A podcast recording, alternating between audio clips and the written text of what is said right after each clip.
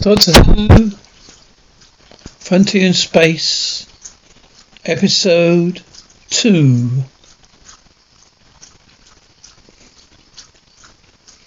Spaceship Joe, but that's absolute nonsense. Look, we don't want to be on this ship. It was an accident, Gardner.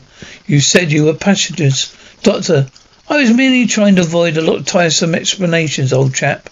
Gardner, Stewart, I'll leave Kemp on board to take your ship back to Earth. Stewart, what about these two? Gardner, lock them in the hold. Put them on guard on them. Joe, but you haven't done anything, Gardner. They say you have. Take them away, Doctor. Now you listen to me, Gardner. You can talk to Earth security. They listen. It's their business. Put them in the starboard cubicle. Kemp, all right, now get moving. Spaceship, cargo hold. Kemp, in there.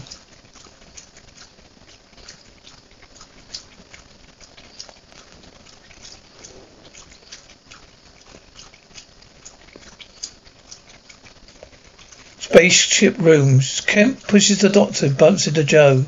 Joe, whoops, no need to push. They're bolted in together. They are bolted in again. Then there are scraping noises. Doctor, listen, the ship, they're unlocking. Joe looks out of the room to see they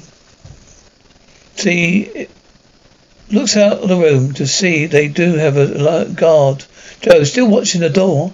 Doctor, that's what he's there for, isn't it? Joe, right.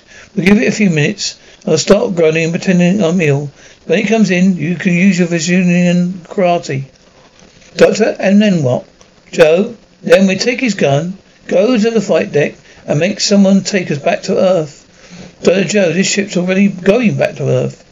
Joe, oh dear. Hey, I've got a terrific idea. I saw this film once, you see. There was the two big gangsters, big fellas they were. You sort of caught for years. Doctor, look, Joe, I'm one of them. Doctor, will you stop pacing up and down like a perishing panda? Now come and sit down, let me think, will you? That's better. Joe, Doctor, well now the organs have gone. Why don't the crewmen remember what really happened? Doctor, because the true facts have been erased from their minds. That's why. Doctor, Joe, well, yes. But why do you keep telling lies about us? Doctor, they don't know that they're lying, Joe. They're desperately trying to fight us into their version of things. Joe, well, what are we going to do? We're going to do then. Doctor, well, when we get back to Earth, we've got to reach someone in authority whose mind isn't really closed. Joe, close to what? Doctor, Joe, look at these people. Believe the Draconians attacking the spaceship, right? Joe, right. Doctor, we know what's they're wrong, don't we? Doctor, Joe, well, yes, it was Ogron's. Doctor, well. We also know that Ogron's could possibly have created an illusory device that makes the Earthmen think they're Draconians. Joe, well, that's simple then. I mean, well, all we got to do is find out what's going on. Who's behind the Ogron's? Where they're taking the TARDIS. Get back, then we can all go home, right? Doctor, right. Joe, I don't know what I've been worrying about. President's office. Kemp is reporting in the present intercom monitor screen. Kemp on monitor. We are now in spaceport 10. The ship will land in 15 minutes. The crew is safe. Also aboard two human stairways. Origins unknown. Williams, one of Cauldron around the landing area. The minute that ship touches down, they'll be on, they'll be off until I get there. Kemp, on monitor, sir. Williams, I'm going to get down there. I want to handle preliminary interrogations myself. President Good, General Williams. Whatever you find out, you report directly to me. This, naturally. Now, if you excuse me. Spaceship room. Joe, what do they think they're doing? We've been landed for simply ages. Doctor, well, 12 minutes to be exact, Joe. Joe, shh, someone's coming. Kemp enters. Kemp outside. Joe, we want to see someone in authority. Kemp, you're going to outside. Basic cargo hold. Williams now then. What's this all about? President's office. President. Draconian agents, are you sure? Draconian agents, are you sure? Williams. What else can they be? This story is obviously nonsense. President, but why? Why would the Draconians leave them on board the ship? Williams, Draconians are preparing for war.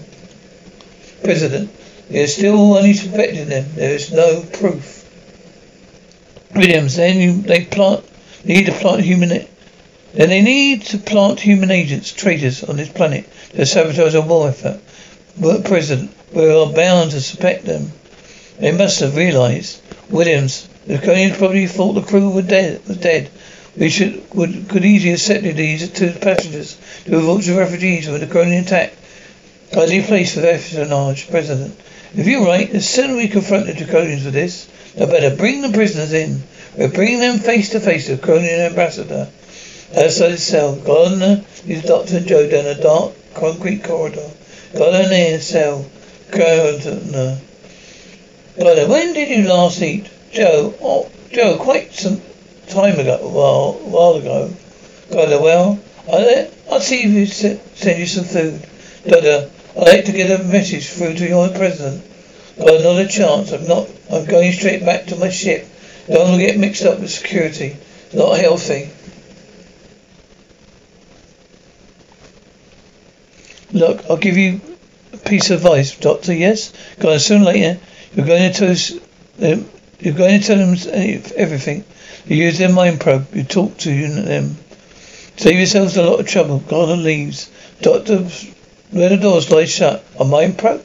Doctor, oh, don't want to worry about those things, Joe. As long as you tell them the truth, they can't do any harm.